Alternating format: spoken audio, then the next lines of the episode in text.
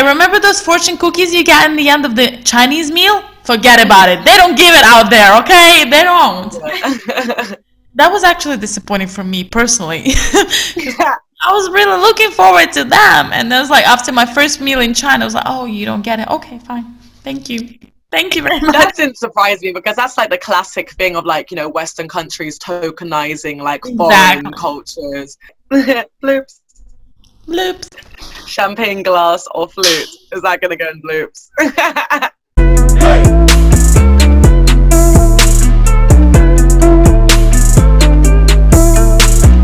Yeah. Hey everyone, this is Daily Dick Show and this is episode two. Welcome everyone. I'm having here my very dear friend Maggie Lamoon with me. I need to give a credit to her for uh, coming up with the actual name for the podcast show.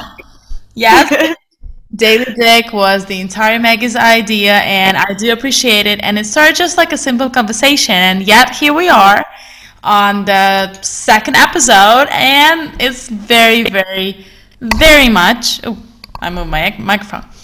It is very, very much my pleasure to have you on my podcast, and thank you very much for the pitching me the idea. I really love it. And let's go more into the topic of how we met and, you know, who the fuck are you, bitch? okay. So, um, hi guys. Um, my name is Maggie. I go by Maggie Lamoon, which is my pen name because I'm a natural born drama queen. So, of course, I can't go by my real name. Of course. so, yeah, it's Maggie Lamoon for anyone who's interested. um, I'm currently a full time um, MA student at King's College London. So, um, yeah, I'm back to student life all these years down the line. Um, and I'm also working full time um, as a customer services supervisor. Not very exciting, but you know, girls gotta do what a girl's gotta do. Girls gotta eat. And how did we meet? do you want to tell the story or? Oh my god. I always refer to that as a long, long lost Indian sister because, you know, when I was growing up, I was watching like multiple Indian movies with my grandma with like, you know, twin sister, like were born together, they're separated, and then finally they've met. And this is how I actually refer to Maggie because we are those kind of sisters. Because Maggie was born in Ukraine. Yes, yes, exactly. Because Maggie is half Ukrainian and I'm half Ukrainian myself, and we met in freaking China. How how weird is that? and then we managed to continue and like have a very strong bond over the years. And actually, it's like tonight is actually my Chinese anniversary. oh, so how apt that we're doing this as well. Yeah, so it's been uh, six years that six years ago I moved to China, and three years ago I left China. Oh, wow. It's gone full circle.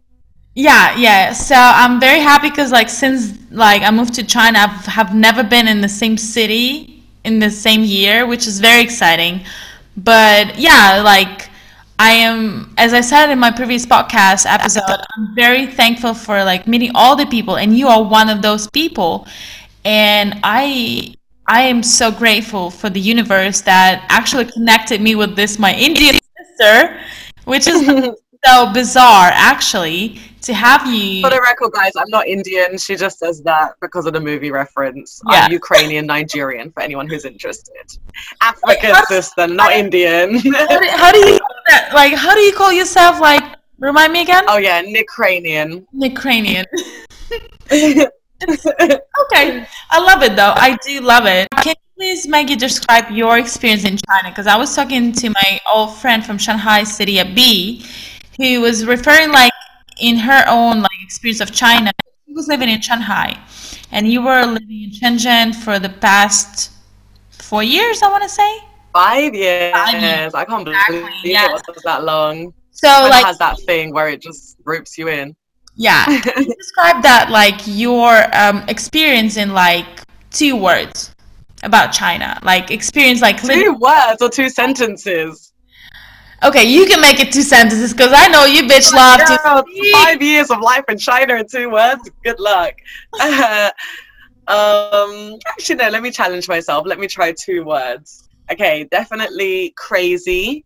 That is going to be the most accurate one of two words because there's nothing crazier than finding yourself like on the other side of the world in a place that has a completely foreign culture where you don't understand the language. Um, at the time that I was moving to China, I didn't have any connections. So a lot of people are kind of smart and they do their background research. They try to connect with other expats and, you know, feel it out before they move. I kind of just went in blind and I had no language. I didn't even have a visa. I actually arrived in Hong Kong visaless and was like, I'll just do it at the border. It was very much an impromptu decision, um, which led to a very hilarious travel story, um, which is always one of the best to tell. But yeah, so crazy, it was definitely. Um, a word I would use to describe it. It was just one of those spontaneous moments where I was like, I want to shake up my life. What shall I do? I know. I'll move to China. Um, so I think we all did that though at some point. It's just like, you know what? Because like my first ever trip on a plane was right away to China. 30 hour flight. Straight Uh, to China. not Yes, even to your toes in the water, go somewhere nearby like Russia. Let's just go to China. one way ticket, por favor. Yes. Yeah, mine too. One way ticket. I was um I don't have enough money to go back. I'm gonna have to make this work. Yeah. Did I have a job? No. Fine, figure it out when I get there. yes. And I think it's it's beautiful It's though because we did figure it out though, right? And- exactly. And we've got the language down. We got a few sentences in the bank. Yes. Yes. I do still say italian, you know, like about little things. hmm Unfortunately, I meet them till this day. English here and there. Oh, So yeah, crazy is one word, and then for a second one, I would probably say um, mm, aspirational. Because I think one thing that China really did for me, more so than any other place I've lived, is it just pushed me to be my most ambitious, hardworking self. And I, I think part of that has really to do with the fact that, like, you know, when you go somewhere where nobody knows you, where you have like no ties, you just don't have that fear of like, you know, living in your truth and being like your most unapologetic self. Because worst case scenario, like none of these bitches know who I am. Like no one knows my address. They don't know where I live. Like so you can just like yeah, you can be whoever you want to be. You can go for every single opportunity, and you don't have that same fear of failure that you do back in your hometown. Because I think when you're back home, we overthink a lot because you know we're worried what our colleagues will think, what our friends, what our peers, what our family members will think. And I was kind of fortunate in that, like you know, I left all of that behind. Moving to China, I didn't have people that I assumed would judge me or whose approval I had to seek before making any decisions. So it was just really easy for me to go for every opportunity, like win or fail. And for the most part, like I was always successful. So yeah, I, I achieved crazy amounts of things in China, which I just never thought I could. Like, yeah, it, it really pushed me to be like my best self. So I'm always grateful to China for that experience. And I think a lot of people that have lived in China as long as us can definitely say the same. Oh yeah, definitely. Because uh, I had this uh, very weird experience where I moved back from China back home, and you know, um, so I moved from China, and I was like, I I moved during the winter, and it's like snowing and shit. I was like, I'm not down for that kind of bullshit. So I'm just gonna go, you know, travel around because you know you have Chinese kuai. You just like you got, I can do that. So to, like European trips. I went to India for like five weeks, I think and I met like a bunch of people in India who would tell me, "Oh, like what is your like, uh, you know, um, they're like into yoga and shit. Um, they're just like, oh, what is your biggest inspiration in life? What is your like biggest achievement in life?" And I was like, I I really don't know any like I didn't do anything like major. You know, I didn't like write a book, which I'm working on right now, but I didn't do like any like magnificent like huge things and people just like but didn't you live in china for three years i was like yeah so just like but that's an achievement i was like not really because like that's the thing Well, you Well, say it is- that. it is like they actually changed my perspective on that because I was like, that's not an achievement. That's not something like you achieved. but then going backwards, you survived I was going to say surviving China is the achievement. Exactly true though because it is one of those things where it's like you know especially once you've been there for several years like the novelty of it wears off. So you just get used to the fact that this is home and this is your lifestyle and you kind of make your bubble and your network and you've got your you know friends there and your work and everything feels very normal. So you forget the fact that like dude i'm in freaking china like the other side of the planet from where i was like okay, in a completely yeah. alien culture that is largely like cut off from the rest of the world. Like they're very kind of censored and ill-exposed people. So it's kind of like when you then come back to your hometown because like, that's the thing that i found most interesting coming back to London, everyone was like, "Oh, like where have you been?" Because I kind of just, you know, didn't really announce I was leaving. I kind of just disappeared off the face of the earth for five years, and then casually turned up like, "Hey guys, what did I miss?" so it was just funny telling people the story, and I would literally get the same reaction every time. It was like people would just be like, "China," and there was like this crazy like reaction where people thought it was a really like um yeah crazy thing to do. They thought it was just like why china and because they don't know anything about the place or the people and they consider it such a foreign place it's like for them which it, it is foreign place like you went there you lived there you picked up some mandarin like they're they're blown away so same as you like it really just flipped my perspective on it because yeah i'd kind of normalized experience as well like yeah it was just part of my traveling adventures because i travel a lot but I think like yeah, from gauging people's reaction, I was just like actually props where they're due. Like I did achieve a lot in that experience. Right. I do know that you do more than just like you know working as a supervisor and you're um, in uni. You are a creator for me. You are in biggest inspiration in my life because you are a choreographer and you do a bunch of other stuff. Can you please share more about that? Because that is very inspiring as one person can do so many things in like 24 hours. It's like Beyonce shit level, you know? yeah, I was definitely feeling more of a Beyonce in China. I don't know what it is about China. You just seem to have more hours in a day than in the UK. I'm finding myself a bit time poor and lacking in creativity these days. But might have something to do with the lockdown. But on a good day, um, yeah. So my main um thing is dance. So um, you know, I'm a classically trained dancer, and I've been dancing pretty much all my life. So that's one of my like biggest passions and hobbies. Dance. so um, I, am kind of um, a dancer and a choreographer, and um, I, I really enjoy the choreographing part more so than the dancing because I really like the creative process. Um, and normally, like I try to kind of mix a few of my my different creative interests. So I'm I'm really into poetry um, and you know be a hardcore feminist. So I normally try to create something that's kind of mixture of being you know political, entertaining, incorporating movement, incorporating some kind of powerful um, vocals or spoken statement, um, spoken word. Um, and yeah, just has some kind of you know acting element as well. So just basically thinking about ways that we can kind of mix different mediums of creativity to make one visually stimulating product. Um, so yeah, probably best example of that that I did was actually again in China, and our mutual lovely friend Bea um, was one of the people who mm. participated in this, um, and it was a project called The Woman, and that was actually my favorite project. Like, whew, that yeah. was so fire! Like, I loved it. I watched like I watched precise any like videos of that like because it was like a few parts of the video mm-hmm. oh my god that was so inspiring and monumental you know and i was like oh my god like and i was so proud of because like my friend created it. i was like that's that's she did it she did it!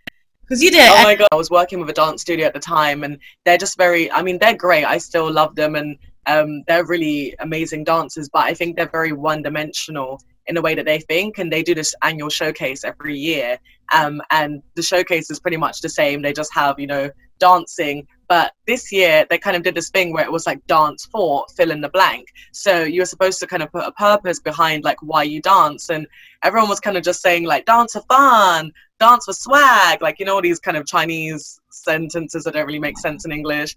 Uh, and yeah, it just seemed like no one really had like a kind of strong attachment to why they dance. I mean, granted, yeah, we all do it because we love it, we enjoy it, but surely if you, if at our grown age we're still doing something that we did as kids there must be a deeper meaning as to why we're doing it more so than just it's fun. Um, so yeah i was quite surprised. Um, so yeah I, I, just thought that would be the perfect platform to showcase this piece. Um, you know both of us living in china and we both aware of the fact that like it is a it can be um, a very repressive environment for women um, you know, Chinese women are not outspoken, especially when it comes to sexual politics. Like they are not confident to demand their worth um, in, you know, the sexual dynamics of a relationship. Like they're uncomfortable talking about how to, you know, how their own pleasure or how a man can pleasure them. And it's not really something that's discussed at all, to be honest. Yeah, and it's they like private, like abusive relationship, like domestic violence is never discussed there. Mm-hmm yeah so and yeah and even like um abuse like bodily autonomy things like rape like i mean it's a yeah.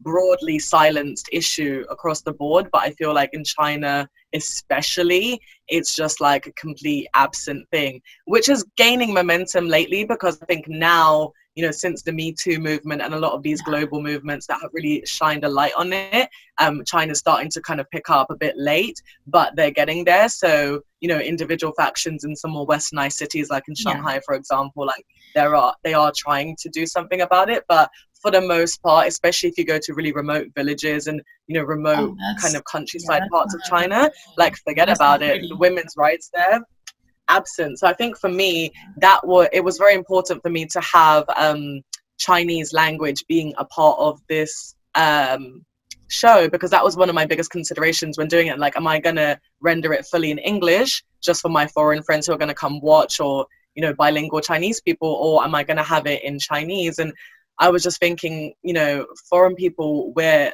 at least on a subconscious level aware of these points so I'm just like, you know, my message is really targeted at Chinese society because these are the developments that they're really, you know, not having. So I got a friend of mine um, who's bilingual. She helped me translate some of the um, feminist prose that I wrote into this piece into Chinese so it could be received like in the original language by the audience which was exciting so i was a bit nervous because obviously like by, by the time that we were doing the show it was like a predominantly chinese audience so there were maybe like I know, seven or eight foreigners in a whole crowd of hundreds who were my friends who I'd personally invited to come. Everyone else was Chinese. So I was a bit like, right. I don't really know how this is going to go down because it was quite controversial. It was a very sexually overt oh, piece. Oh, it was, out, it was outstanding though. For me, it was like, for me, it was like you talked from the soul and since i know you very much personally like for me it was like oh my god there's so much of maggie inside of that like production. And then also there's such a huge message for like all the females around you know who like whether want to or not want to accept it. But there is a message. And that was so strong. I literally like I remember a few videos where um, I think it was your final one and where Bea danced I literally cried because it was so powerful. I was like, I cannot hold my tears anymore. Messages like you know those words on behind mm-hmm. that every female probably hear at least at once a day, and that was exactly. so powerful. And this is like the video that everyone could relate to, and mm-hmm. this is what most important because like if I relate to it, I'm not alone in this. If I'm not alone in this, I can go somewhere with it and I can take my opinion, you know, to like minded people to share it with it and, you know, to build something more about it. And I think that uh, that was so beautiful. And I think we all should watch it now. I hope you guys enjoy it.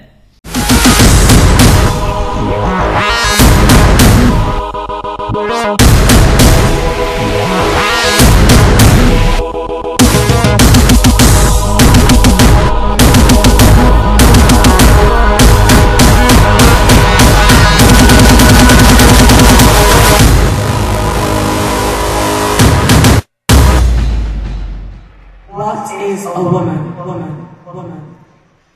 The psycho, psycho, psycho. They call her the psycho because in this world a woman is not allowed to lose control. How dare she curse? How dare she shout and scream? How dare she lose her temper? How dare she cause a scene? What's wrong with her? But we forget that humans are not robots. They cannot always be in control. Sometimes they fall apart, and a woman is not a robot. If life pushes her to her limits, she too must fall apart. The sluts, sluts, sluts. They call her the slut because in this world it is unthinkable for a woman to have the same sexual freedom as a man. How dare she sleep with different men? How dare she touch herself? How dare she not desire a relationship, or marriage, or kids? How dare she love sex so much? What's wrong with her? But we forget, a woman is only human, just like a man is only human. And all humans have needs and desires. So why are the expectations different? Why must a woman's sexual experience be different? The drama queen, queen, queen. They call her the drama queen because the world is never ready to properly acknowledge a woman's pain. How dare she grieve for so long? She should get over it. How dare she call the police? It only happened one time. How dare she cry rape? Did you see what she was wearing? Don't believe a word she says. She was probably too drunk to remember. But we forget that pain is at the heart of all human existence and experience. So if we have lost the emotional capacity to truly understand another person's pain, then what does that make us?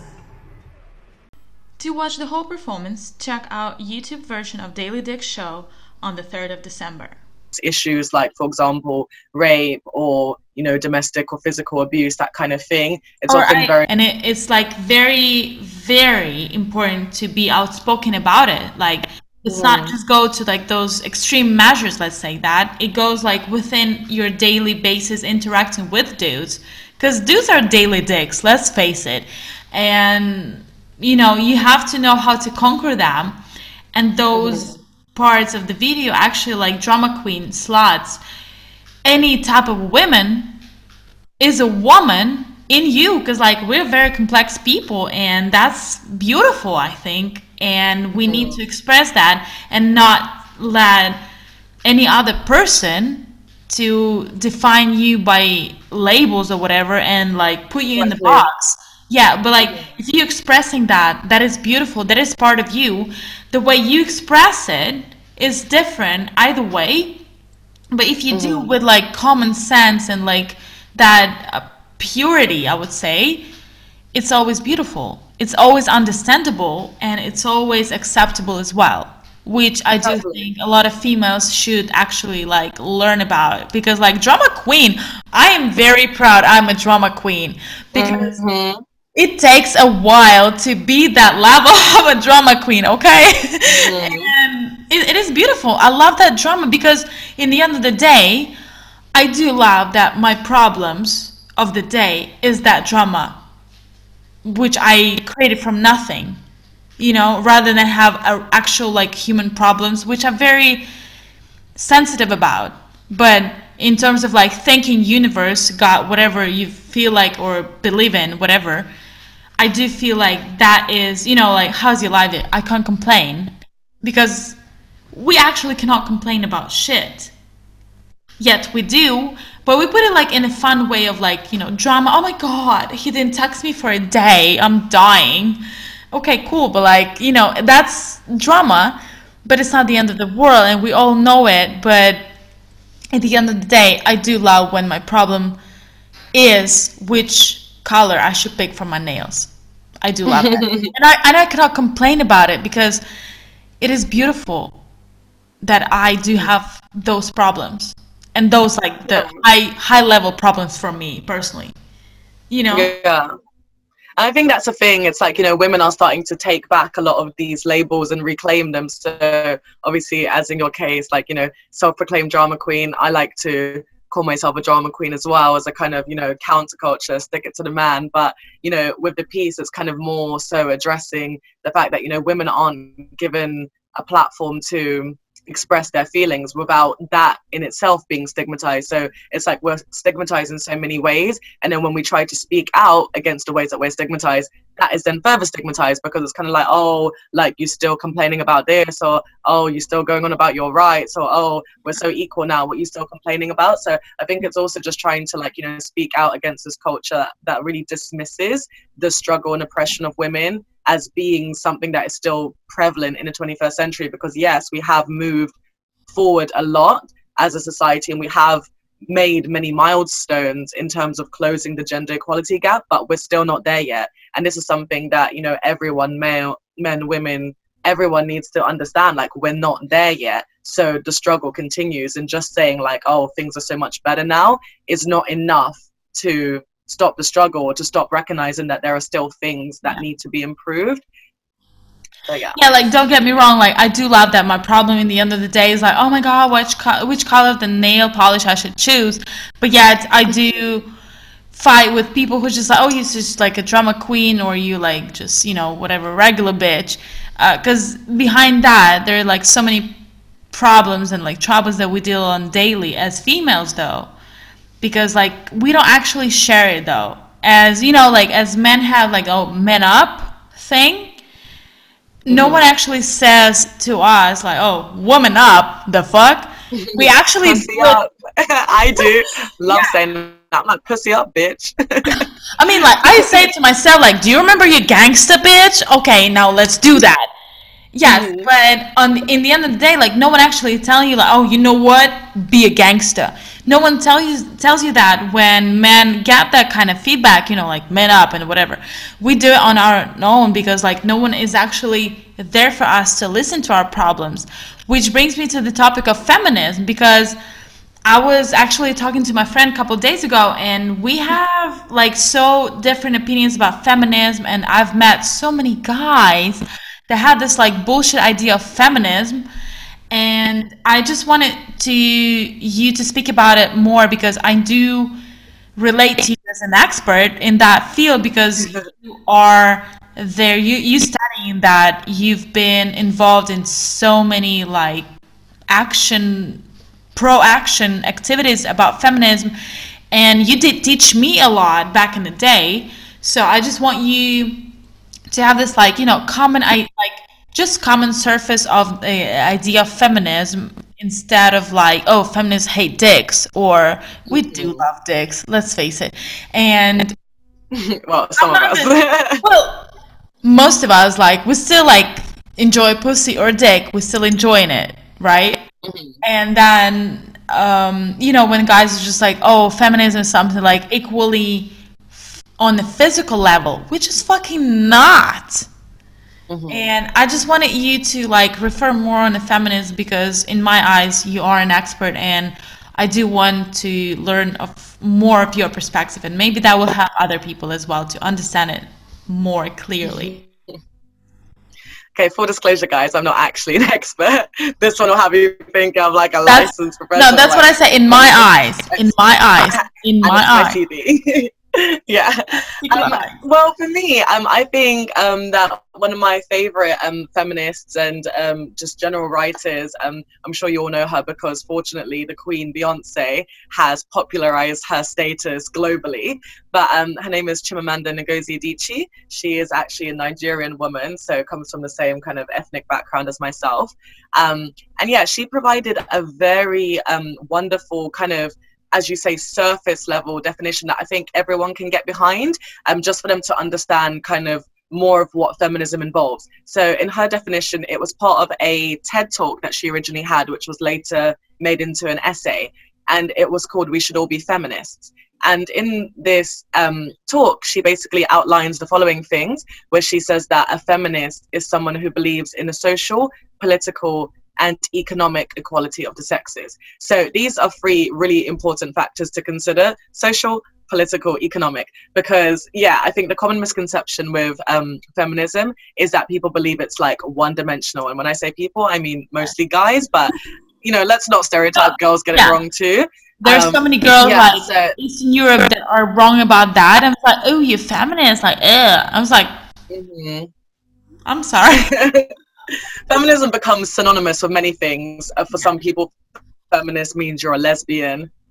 Uh, for other people, feminism means, as you said, you don't, you're anti-dick, anti-men. There's a lot of misconceptions out there, Right. um, and I think largely it just stems from the fact that there are so many intersections of feminism. So, you know, with feminism, it's had certain waves. So, when you're actually studying feminism as a theory, you will be taught like, um, you know, first wave feminism, second wave feminism, and the reason it's done like that is because obviously, according to different, you know, social movements that have happened historically, um, that have shaped, you know, the equality gap coming closer and closer together that's what's really kind of defined the character of feminism. But i think like you know the reason that chimamanda's definition is so important is because this really outlines the core of what is there. And it also kind of shows what an inclusive umbrella it is because another misconception is the fact that you know people believe that feminists can only be women.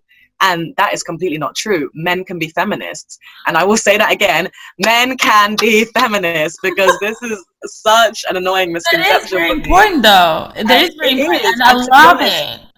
Mm.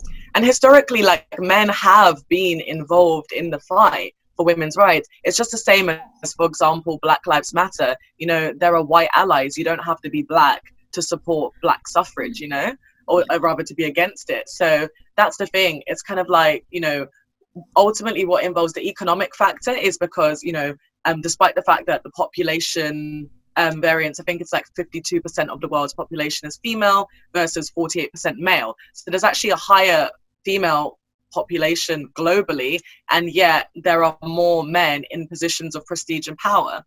Why is that? So that's one thing in terms of the economics of it. Most women are underpaid. Women who are in the same position as men. So, for example, in my role, not saying that my company is an example, don't buy me, but you know, if you have, for example, a female manager and then a male manager in a single company who are essentially of the same status and doing the same work, there's a high chance that the man in that position is going to be paid more than the woman. So these kinds of economic gaps between men and women exist a lot. Then on a social level, obviously you have, you know, just general um, things like you know the discrimination for example um how sexually liberal you are so even just something like you know a woman she goes out goes to a nightclub we've experienced this how many times go out feeling horny want to go bring back somebody you know and it's perfectly within our right bodily autonomy right we have Yeah. the right to dictate dictate what happens to our body as long as it's consensual and for some reason when a woman takes it upon herself to do that it's stigmatized with like oh she's slutty or she's not serious or she's not marriage minded and there's all these negative you know Wait, wait, wait, wait, wait, wait, attached wait, that, wait. Wait, let me roll my eyes once again. right?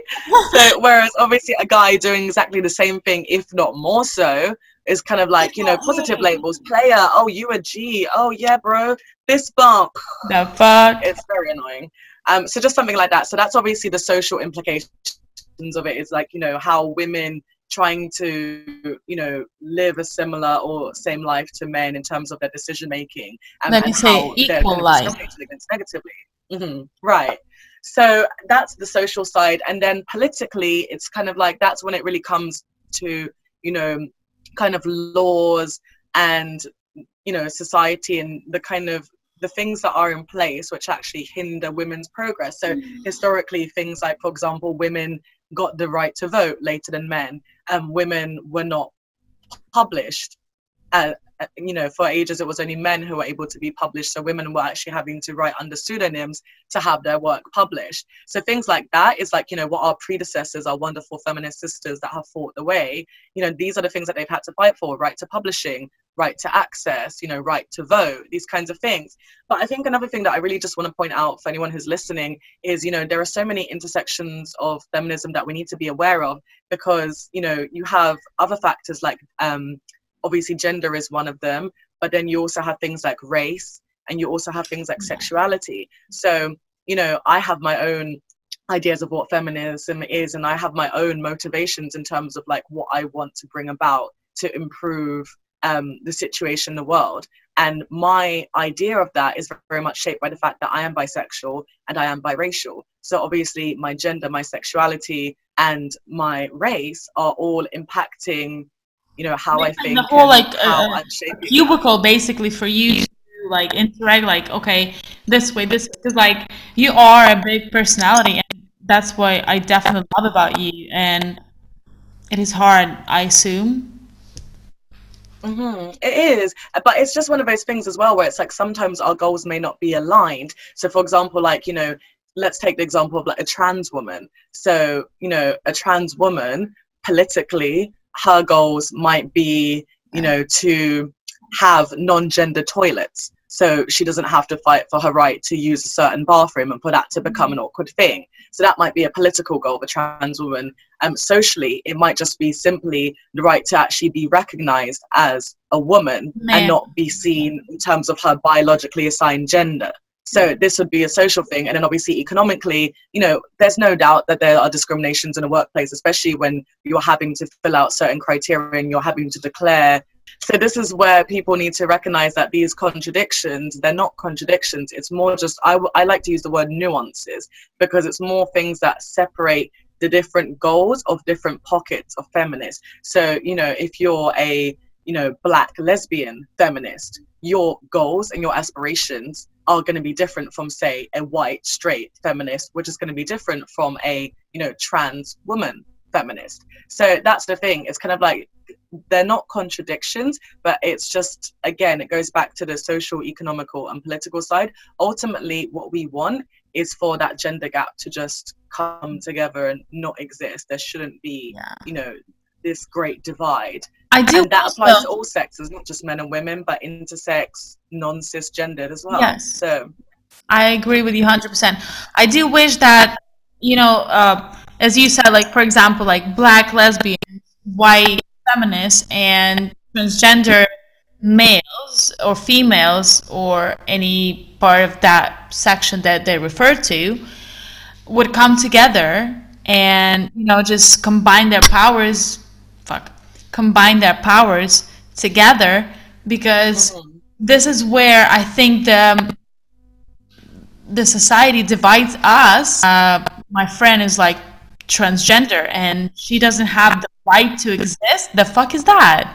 And I do hate the idea. So I would love to all like female forces like to combine the power and actually fight for all of us with the Stonewall thing Mhm. Protest uh, where um, right. we're just like you know like gender and like you know just get the fuck out of way because we only like you know we kind of have our rights here we're good. So you just like you know chill out. And that's wrong in my because if you're fighting for something you have fight it you need to fight it till the end. And this is in power of like women to actually you know hey that's not okay. If i'm white and my black friend or mixed friend doesn't have the same right as me or us together realizing that our transgender friend doesn't have the same rights that's fucked Yeah. up. Because like why the fuck can i listen to beyonce and she cannot?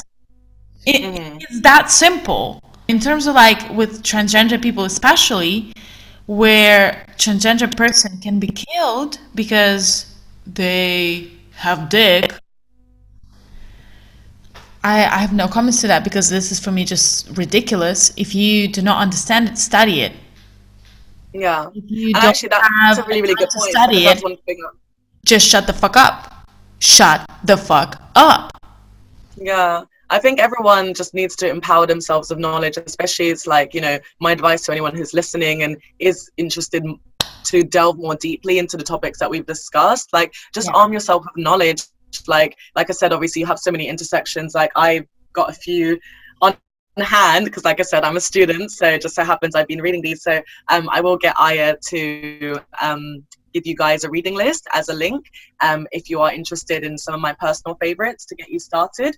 Um, but yeah, just like, you know, try to find um, some of your feminist heroes, and you'll probably find that most of them have written either essays or they have TED Talks or, you know, there's recordings of them doing speeches. Um, a lot of my feminist inspirations, they're poets because, you know, I, I love poetry. I'm a creative, I'm a lit major. It all goes hand in hand. So, Audre Lorde, the late Audre, bless up, um, one of my absolute fav- favorites. She's the self proclaimed lesbian black mother warrior poet. I mean, it doesn't get better than that. Specifically, black feminism, because, like I said, historically, a lot of the kind of movements that focused on women's rights ended up securing rights for white women, and black women were still left on the sidelines. So that is another reason why there are intersections in the movement, sadly, because people get left behind.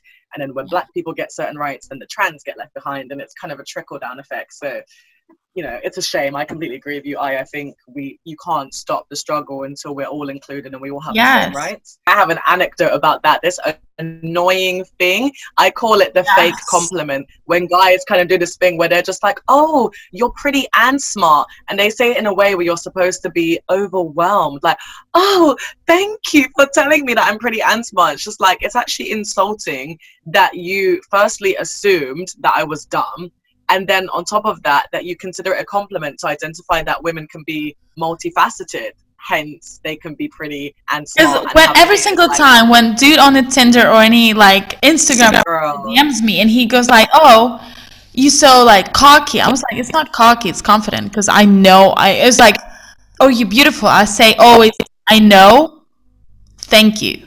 Because i do know. I have a mm-hmm. mirror fucking back home. The fuck this is so true though to be fair. Like you know you, it's hard oh, so cocky. you know, i was like build ourselves up. I'm sorry i just know it. I like you're not the fucking first person to tell me that shit. Like right and it's like sometimes it's just like it's no i'm just i, I just have a high sense of self-worth. So it all comes down to perspective. Cocky yeah. confident you know because it, it is confidence and there's nothing bad about it but like you put it like you don't say it's like confident like because there's a difference like cocky and confident.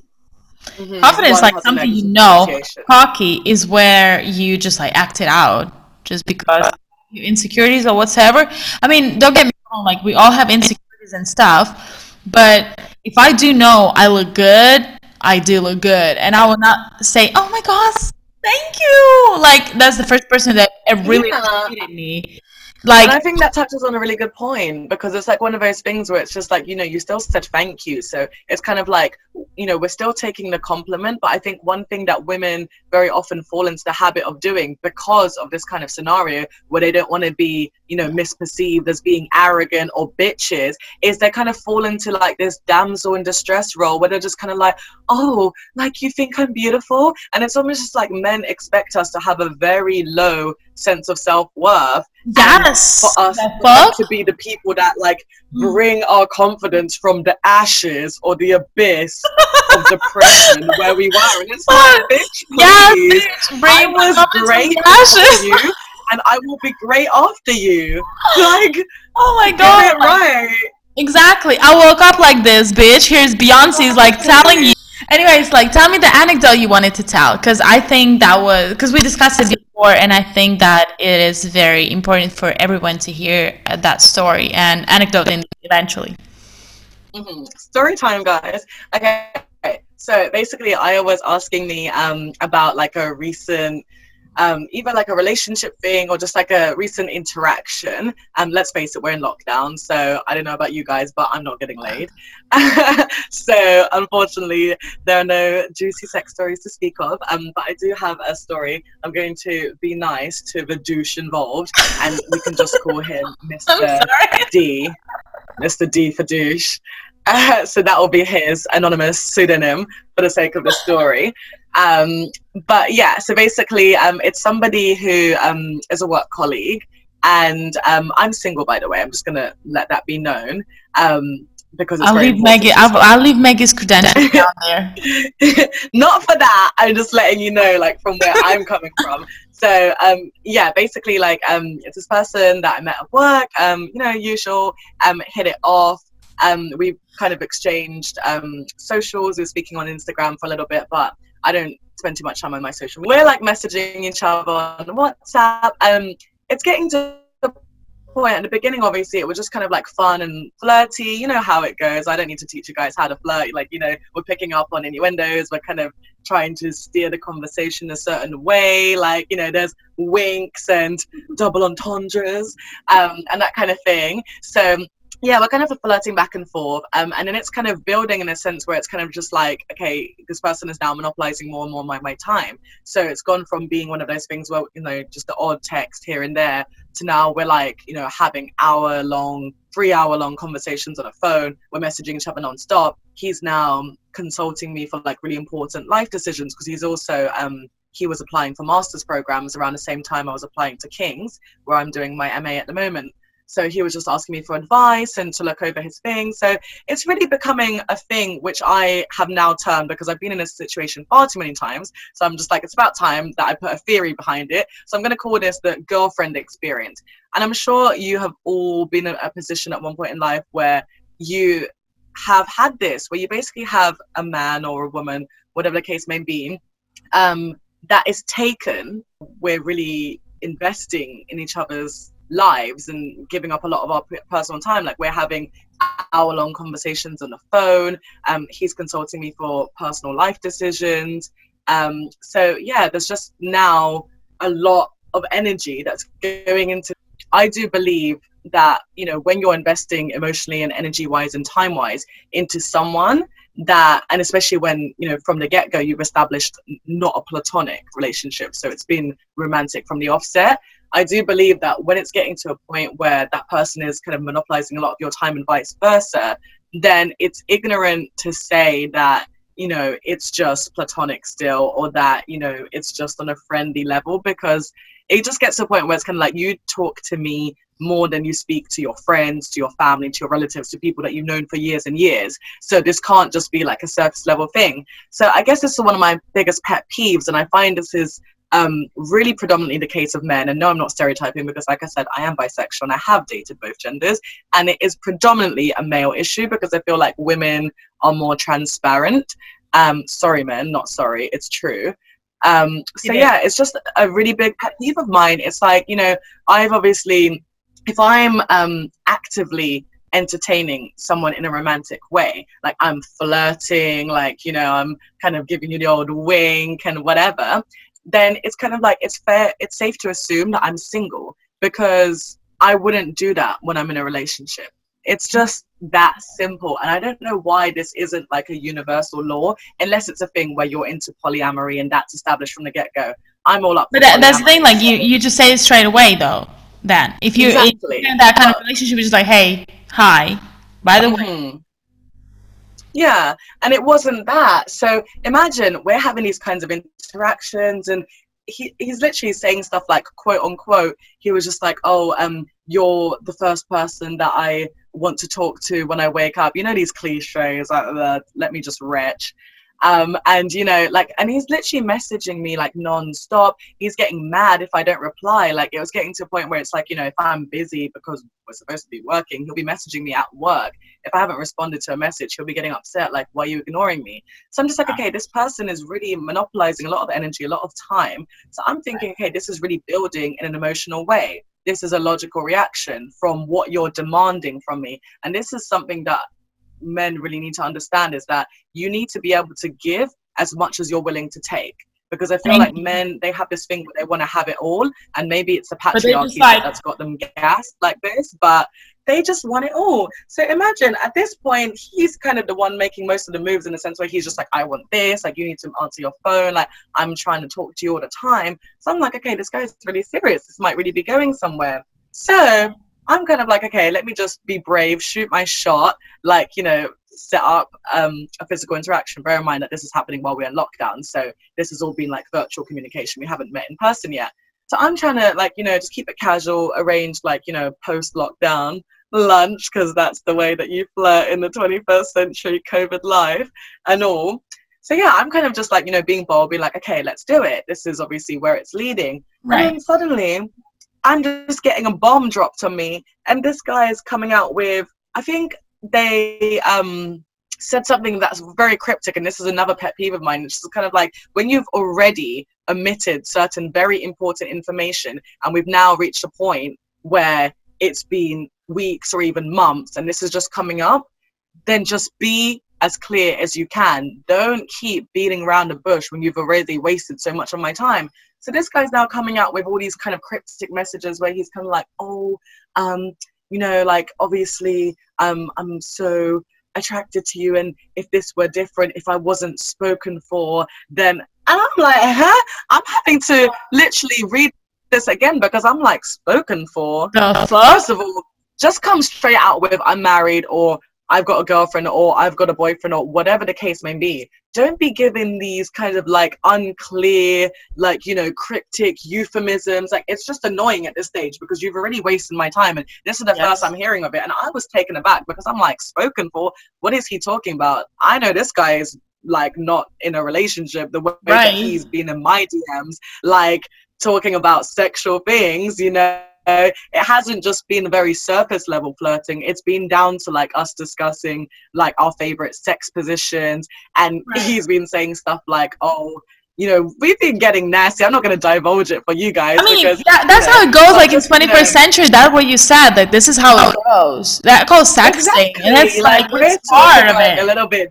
dirty, and he's coming Yeah. out with it. It's not even one-sided. I mean, yeah, obviously a lot of it is coming from me, but it's give and take. It's very much reciprocated. Like I'm not a delusional person, so it's not one of those things where it's kind of like you know all the sexual energy is coming from me, and he's kind of just being deflected. Thank Like you. you know, he's initiating a lot of these conversations. Right. So I just feel like you know men need to really take responsibility for where they're you know creating certain misunderstandings because that's how in the end result it's being made to be perceived like oh you thought that's where this was going or you thought that's what it was and then they try to make you seem like the crazy one and they never take responsibility for how they've led your thoughts to eventually come to those conclusions and just kind of like in what world does you talking about I want to eat your poop and I want to poop No, that that And okay. That's that, that's daily. head, That's like, daily dick show. You can say eat pussy, fuck dick, and everything. Yeah, I don't know why can I'm say believing, like, I'm I restrict it from podcast, I'm on- 18 year olds or younger, so it's fine. but you know it's just one of those things this is actually not funny i'm not in character anymore because i'm like you've taken me out of character so we need to just go straight to the hard facts like what are you talking about so i'm just like what are you talking about and he's just like oh you know like um his i'm not even joking this is so funny in hindsight his exact wording was um i'm not all the way single Man, what I'm does sorry, this the mean? fuck that Can you please explain? Can somebody explain? Because I don't know what I'm not all the way single means. As far as I'm concerned, you're single or you're taken. No, like or that. That means like you're in an open relationship, no? advocate for polyamory, Like You're open sexual. relationship, Right? but not all the way Well, yeah. single. Not all the way single. I have no idea what that means. I was just like, at this point, you've gone from I'm spoken for to I'm not all the way single. I'm getting pissed at this point. Like, okay, As you should. be a stereotype, but I'm becoming like the angry black woman now because I'm just like, okay, you got me fucked up. Like, what is going on right now? So I'm like now at this stage of him where I'm just like, okay, you need to actually stop speaking in riddles and be as clear. Like I was like, I'm not playing with you. Like use plain English. We're both literate people. Use your words. What do you mean? I was like, are you in a relationship? Are you married? Question mark. This guy is trying to now start like responding to something I asked him like three sentences ago and is still going round in circles. I'm just like, Mr. D, I am not playing with you. Like, I'm about to literally delete you from. I'm like, you're go- you're no, you're not even going to be deleted. You're going to be archived, like for good. As he So I'm just like, you need to like just come out with it because at this point, I'm just like, I literally don't even care. But it's like you're actually wasting more of my time by just not even being clear at this stage because Right. what he was obviously worried about is he knows that him coming out with it is going to mean that I'm going to adjust myself because I'm one of those people. I do not give more than I'm able to get because I believe that all relationships have to be reciprocal, whether it's platonic, romantic, whatever. There has to be. There are not enough eye So rolls for me I'm at this point. This much energy, right? If I'm giving this much, I need to be able to get that much. And someone who's basically saying I'm spoken for, I'm off limits, they're limiting how much of themselves they're able to give you. So if that's the case, it's like, so why should you be getting 100% of my energy? Why should you be getting the girlfriend experience? I'm here giving you life advice. I'm here checking your shit so you can get into a good uni. Like, I'm here giving you work advice, I'm giving you like XYZ amount of things, and you're just basically not able to give me anything because you're spoken for and you think it's just enough to let me know that after the fact. No can do. So like yeah he didn't he, can you imagine to this day he still has not confirmed? I don't know if this guy is married or in a relationship. I think it's one or the other. But regardless we kind of just had to leave it there in the end because he was literally just like not willing to say the words out loud. And then after that i was just like i'm actually annoyed because i was just like i can't believe you let it go this far and you only thought to bring this up now and it's only because I probed with the questions otherwise you would not have said anything. And then can you imagine he now tries to get defensive and he's flipping on me and being like oh um did you think I was being serious? And then he's talking about like oh like um I was just joking. I'm just like dude if that was my man like whether it's my boyfriend or my husband and I'm seeing his phone and I'm seeing the kinds of messages that he was sending me, like sent to another woman. Like, I'm gonna end bye up bye in birdie. prison that day. Bye bye birdie. He's gonna end up in A and E. Like, that's crazy to me. So I just think like that is just the most appalling excuse. So if it's all just a funny joke, how about I screenshot this and send it to your girlfriend slash wife? Is she gonna think it's a joke? Is she gonna think it's as funny as you do? That's the thing. It's kind of just like you know what the situation is. Like we're not dumb. We're not kids. Like you're supposed to be a grown ass man. This guy was several years older than me, so he's in his mid thirties. He was like 35. I'm 27. Like, how are you a whole grown man and you acting like a kid? Like, That's I mean, I know that's having a kid. Like, kid would still like feel sorry and like come out with the truth though. It's just like it's so fucked up though. But like, it's just like this school um you know dynamics like you know Yeah. when you were like in school and like the But guy wait, can't no. really like express his feelings Yeah. so he's deflecting it's Yeah. that and it's kind of just like ew grow up It is ew, grow up, but like what I'm wondering about, like because you've been as well as I've said before, like in many things, you've been the biggest inspiration for my life personally. So how do you like get out of that thing? How do you actually pursue like you know what, like fuck off? No matter how like cute and yummy you are, and like how many like vibes we had between, I'm just gonna evacuate myself from the situation because fuck you, I come first. Like, what is your like mental setup for that get out thing? And how mm. do you do it? Like, what are your mindsets like, you know, like controlling yourself not to text back, not to like, you know, interact it anyway, besides like blocking, obviously, but like mm-hmm. mindset of like without like thinking about that person, or if that person appears in your thoughts, you're just like, okay, hey, hi. Okay, I thought about you for two minutes. Fuck off. Bye. Like, what is your mm-hmm. like, you know, mindset for that evacuation, basically? well i think the first thing which is really important for especially all of us women to do is just just be as realistic with ourselves uh, as to what the situation is.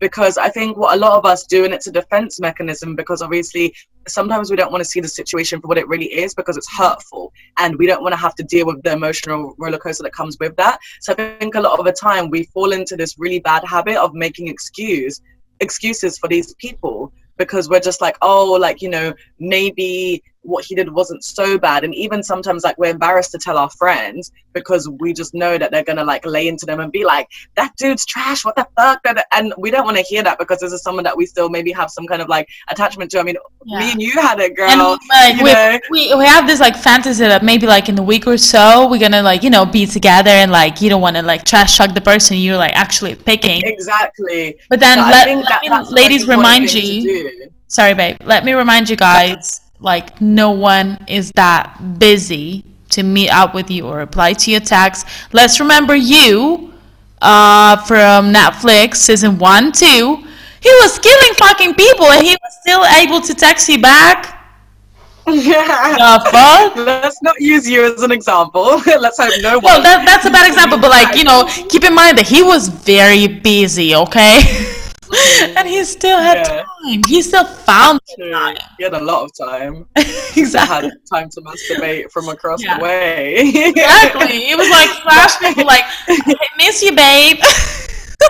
but sociopaths aside, um, yeah. So just being realistic about the situation, and sometimes like it takes somebody else to take us outside of that. So I think as girls, like we need to embrace the society of sisterhood that we have around us. And rather than looking at it from a way of like oh like i don't want to tell my friends because i'm worried about how they're going to judge me or i'm worried what they're going to say or i don't want them to say bad things about this person like we need to invite other opinions because sometimes it takes an outside perspective to actually shake you out of that false reality and to have you seeing things clearly because a lot of the time when you're in a situation because you have feelings that are involved and because you're invested in a kind of biased way like you're going to be seeing things in an unrealistic way. You're going to be defending that person for things that are indefensible. And sometimes it takes someone who's not emotionally invested to actually tell you like girl no this is fucked up. Like this is not excusable. So you need to allow those opinions to you know enter your reality and don't be hostile towards them.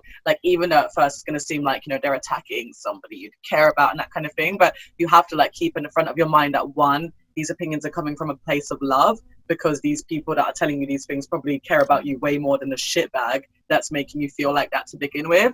And two like we need to stop defending bullshit behavior because then it's like we become enablers in our own misery. Like we need to stop doing that like yeah with this guy in the end like i pretty much just had to set my boundaries.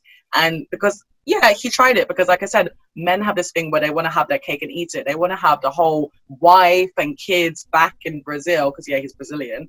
Um, so they want to have like this whole like family set up back home, but then they still want to have their little like you know London side chick, and this is the person that they go to for this. Because you know realistically speaking, I get it. Like you know, sometimes someone cannot satisfy us on all levels. So you might be physically attracted to someone, No, but I, I get it as well, but be honest. Be fucking honest. Exactly. Be honest.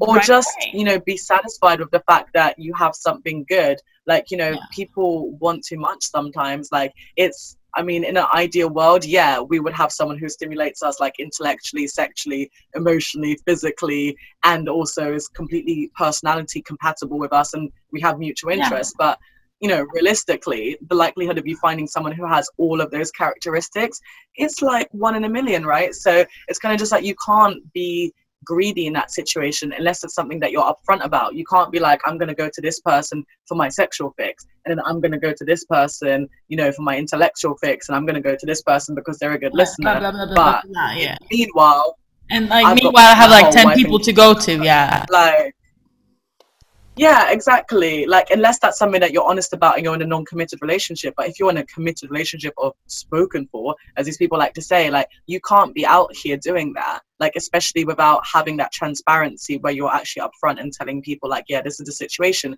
Because you know if you do that then it's their decision how they want to proceed. And obviously that's going to affect how they're going to relate to you. Because if i had known from the beginning that he's taken like i'm not going to approach him with the same energy because i'm like i Of know this is not going to go anywhere long term. So why am i going to be spending hours on the on the phone when i could be talking to my friends or you know Or another dude. studying or doing something else? Yeah or someone else. So that's the thing. It's kind of just like obviously like you know my decisions and my mannerisms are going to be different. And i think he knew that which is Yeah. why i do believe it's like it's a different type of abuse because it's kind of just like you've consciously misled me so you can take from me He can. And, And then that and is yeah, he didn't reply the question though. When you ask him like right away, he tried to avoid it though. When he should Yeah, like, that is like, hey, yeah, I'm sorry, I like behavior. I feel bad about it, you know, I'm sorry, I should have told you like before, which is not actually an excuse, but it is at at that point like good get enough like good enough let's say that and it's like yeah i'm sorry it was like you know because we all like battle like all, all demons whatever bullshit like we think we're battling whatever but um yeah it still like makes it less painful and tricky and sticky at the same time i would say so Mhm.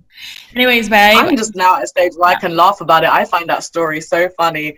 But yeah, I just cut it off real quick. And we have to, as women as well, another thing that we really need to do to stay in that positive mindset is to just set boundaries. Like you have to, especially if you find that, you know, you have that one person who is a trigger for you. Like maybe you've been in a toxic relationship and you have that one person that you find yourself repeatedly going back to, or that person who's just able to steer you in, like as soon as they, their name comes up in your Yeah. phone and they message you to mm. come over, like you're on a first, you know, taxi over there. If you have those people who are like emotional triggers in your, or even sexual triggers in your life, like you have to set boundaries to protect yourself from your Yeah. worst baser instincts, you know. Care about yourself because in the end of the day, no matter how many family members, friends you have, you're still there by yourself, and you are, in the end of the day, should be there for yourself, firstly. Mhm. And now, let's go to the fun part. Okay, I have like quiz questions for you. I Oh, want gosh. you to reply really quickly without like, you know, like, first thing comes on, on your mind, okay? Okay. Okay, ready? Dear. Ready, set, go. Okay, big dick or thick dick? I ran out of alcohol. Might be scared. Thick dick, definitely go. Thank you. Most uncomfortable sex, sex position. Oh my god, definitely the one where like it's kind of like a missionary, but it's the one where like your legs are all the way there and they're like all up inside like your organs and you can just feel like dick here or something like If, if the dick Yeah, is big and like, thick, ugh. it's horrible and it's like it's hurting. mhm. It's like yeah, literally, it feels like you're being impaled. Don't like that one. it feels like it's someone here. Okay, good dick or good head? Good head. I'm not much into penetration. Okay. with Um, man or women in your case, or sex toy? Um, I'm gonna order them. Woman sex toy man. Okay, fair enough, fair enough. Okay, uh, a recent public place where you had sex. oh dear. um, what's it called? Sintra in Portugal. It's literally down here. On the crossway. Yeah, very shameless. It was like broad daylight and touristy. Oh well. Hello there to the guy. Sometimes the I'm moment gonna come over soon for, for for a drink at the bar though. Okay, um, daily dick or once a month dick? Um, hmm, it depends. Um, because it could be like bad daily dick or good quality once a month dick. Then I would take. No, we only. I mean, like it's daily dick show. We only go into a good dick. Okay. Um, then daily, obviously. I mean, Okay. hourly is that an option? That could be. That could be for sure. Okay. Um, what would what would make your vagina dry? Like, Um, what is the instant turn off for you? Stupidity. That shit will be like the Sahara. Ding ding ding. I cannot stand an idiot. it's just like That's you know you just hear something comes out of their mouth and your face just like gets stuck in like this like smelling shit position. You're like, smelling shit position. yeah, you know, like, oh, I can't deal. okay, sex on the first date, yeah or nay? Um, depends. Because if Don't it's someone that. I'm dating, no, but it depends because it's like what kind of date. If it's somebody that I've um, No, but like, do you do you like okay with that in general? If the vibe is there and everything. I I don't believe in those stupid stigmas because I think again that comes down to feminism. I think that's something that males have instituted. But Yeah. for me, it's kind of just like it depends what kind of relationship I'm trying to build. If it's someone that I'm literally just attracted to on a sexual level, then 100% like sex on the first date. Most of the time, I'll even skip the date. I'm just like, why even bother? Like, if you've met the person like a you know sexting app, and that's pretty much all you're interested in them for, it's like, why are we even wasting time and wasting money on food when you could be eating pussy? So yeah, Yes! obviously first date, but then it's kind of just like if it's somebody that you're I don't know, trying to build something more with. Um, I'm not against sex on a first date because if the mood takes over, then why not? But I think Yep. it just depends on what your sexual libidos are saying. Like if your energies are kind of matching up and you both feel in that moment like it's going to the bedroom, then follow your body. Don't deny yourself. Yeah. But. I think if it's one of those things where it's kind of like there's something about the energy where you don't feel. I think if you ever get to a point on a date where you're questioning in the moment whether you want Mm. to go back or not, it probably means that you shouldn't. Yeah, if you if you question it, it's like it's definitely a no. Yeah. Yeah, exactly. Because it means that you're unsure about that person. You should it- do something that you're 100% not invested in. Yeah, because like that means like your like your intuition sending you signals that makes you question it, like without even like being perceived like with like a couple days thought. Yeah. I know that. And it potentially Um, means that you're uncomfortable about something in a situation. I don't think you should ever have Right. sex with anyone when you're uncomfortable because sure. you're gonna you're not gonna get maximum pleasure from that interaction. yeah, you're not gonna enjoy it, you're gonna be basically. overthinking. So yeah, if you're having to question it, don't do it. If it just naturally happens and you kind of blink and you're like, whoa, like how did we get here? Then it's meant to be. Yeah. Okay. Uh, what is the big s- uh, set? The, sorry, I'm gonna start over. What was the biggest sex discovery in your life that no one prepared you for? Like no one taught you, no book you read about, like Mm. prepared you for. the curve. The so, what? You know, Sorry? sorry to all of my like you know non-heteros out there, um, who this would obviously not apply to unless you're using toys. But like, yeah, the curve. So this is something that is absolutely not spoken of enough. So um, know if this is something that you've experienced, but I'm sure you have. Sex expert over here. But um, yeah.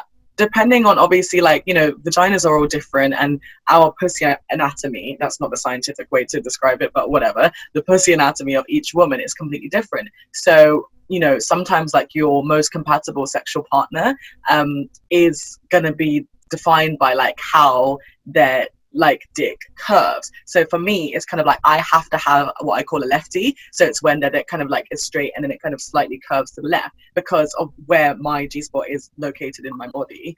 Is like that kind of curve is going to stimulate, especially in most of the positions that we're going to be doing. I found in cases where I found someone who's like a righty, bitch, don't even bother. Like that shit is so painful because it's like going the complete wrong way. The wrong way. And like I've just found that I have not enjoyed sex, and it was one of those things where it's just like you know it took me ages to actually understand why, and then I was kind of really like so now it's kind of sounds really creepy, but now I'm just like really analytical. It's kind of just like can even get down to the business, I'll be there like okay, drop the pants, let me see. Oh, he's a righty, get out. like No, I actually actually did a different thing. I was like, so my G spot is like straight and a little bit on the right. So oh, if so you're the opposite of me. yeah, it's just like if you can manage I'll to send reach you my there, discount.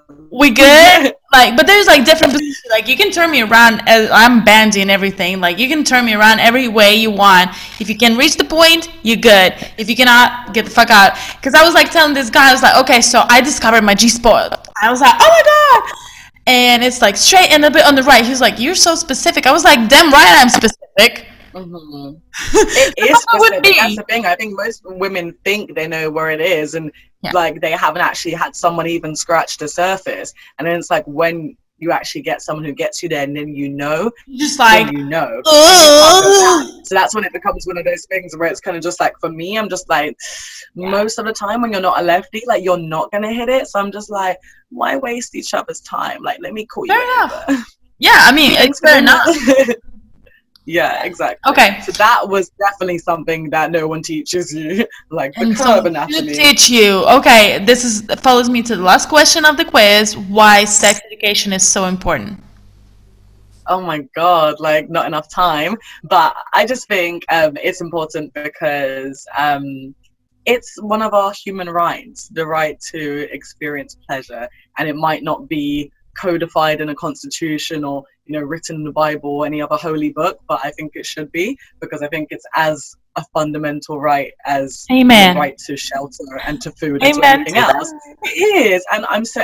I think it's especially important for women because that's the thing. It's kind of just like you know, men are kind of taught what their sexual role is, um, more so than women. But I think you know, women we historically and even in terms of like education, we've just been taught that our body is basically just like a reproductive system. A like big pusher. there to like you know be inseminated and then push out the future generations of this world. And it's kind of just like no we need to get out of that because some people don't even want to reproduce. Some people don't want to have kids. I might be one of those people. It's like we just need to stop thinking about it in terms of kids period because some people don't want to have kids. And i think this whole thing of like women are naturally maternal it's a fallacy. I'm not a very maternal person. Yeah. i didn't even like to play with my baby sister. I'm just like And that's okay. fine. Like yeah exactly and it's fine and we need to start accepting the fact that it's fine and that we can't we need to stop forcing maternal Yeah. just maternity on women in general Mhm. like you know our bodies are our own and they have more uses than just making babies Yes. so that's why sex education is important women need Okay. to realize their power Yes, thank you. Bussy power to the crowd, to all the listeners, to all those like 20 listeners in the beginning. I appreciate you all. Uh, Maggie, I do appreciate your time. And it's been a struggle to set up this video for the fucking beginning, but I, do appreciate your time. Technology and- not friend. I do love you very much. Thank you for being a part of this uh, show, and thank you for bringing the name to it. If it wasn't for you, it probably wouldn't happen. Just tune in, follow her, follow her Instagram, follow Love her. Maggie for the very, very sexy choreography. Because, bitch, that was sexy, okay? All of those, I'm like, she needs to do that weekly. I really am actually trying to like um reproduce it in London on like a Yeah. large scale. So because we only obviously had like what eight dancers or eight or 10 i I'm really trying to have it with like multiple. That's yummy. dancers. Yeah, that would be really cool. So Okay. See you guys. That was Daily Dick. That was Maggie Lamoon with me. Follow us on a podcast, whatever you're listening to, Spotify or Apple Music. Yes, uh, YouTube videos and especially Instagram. Because I'm just, I'm just good with Instagram. That's the thing. Hey,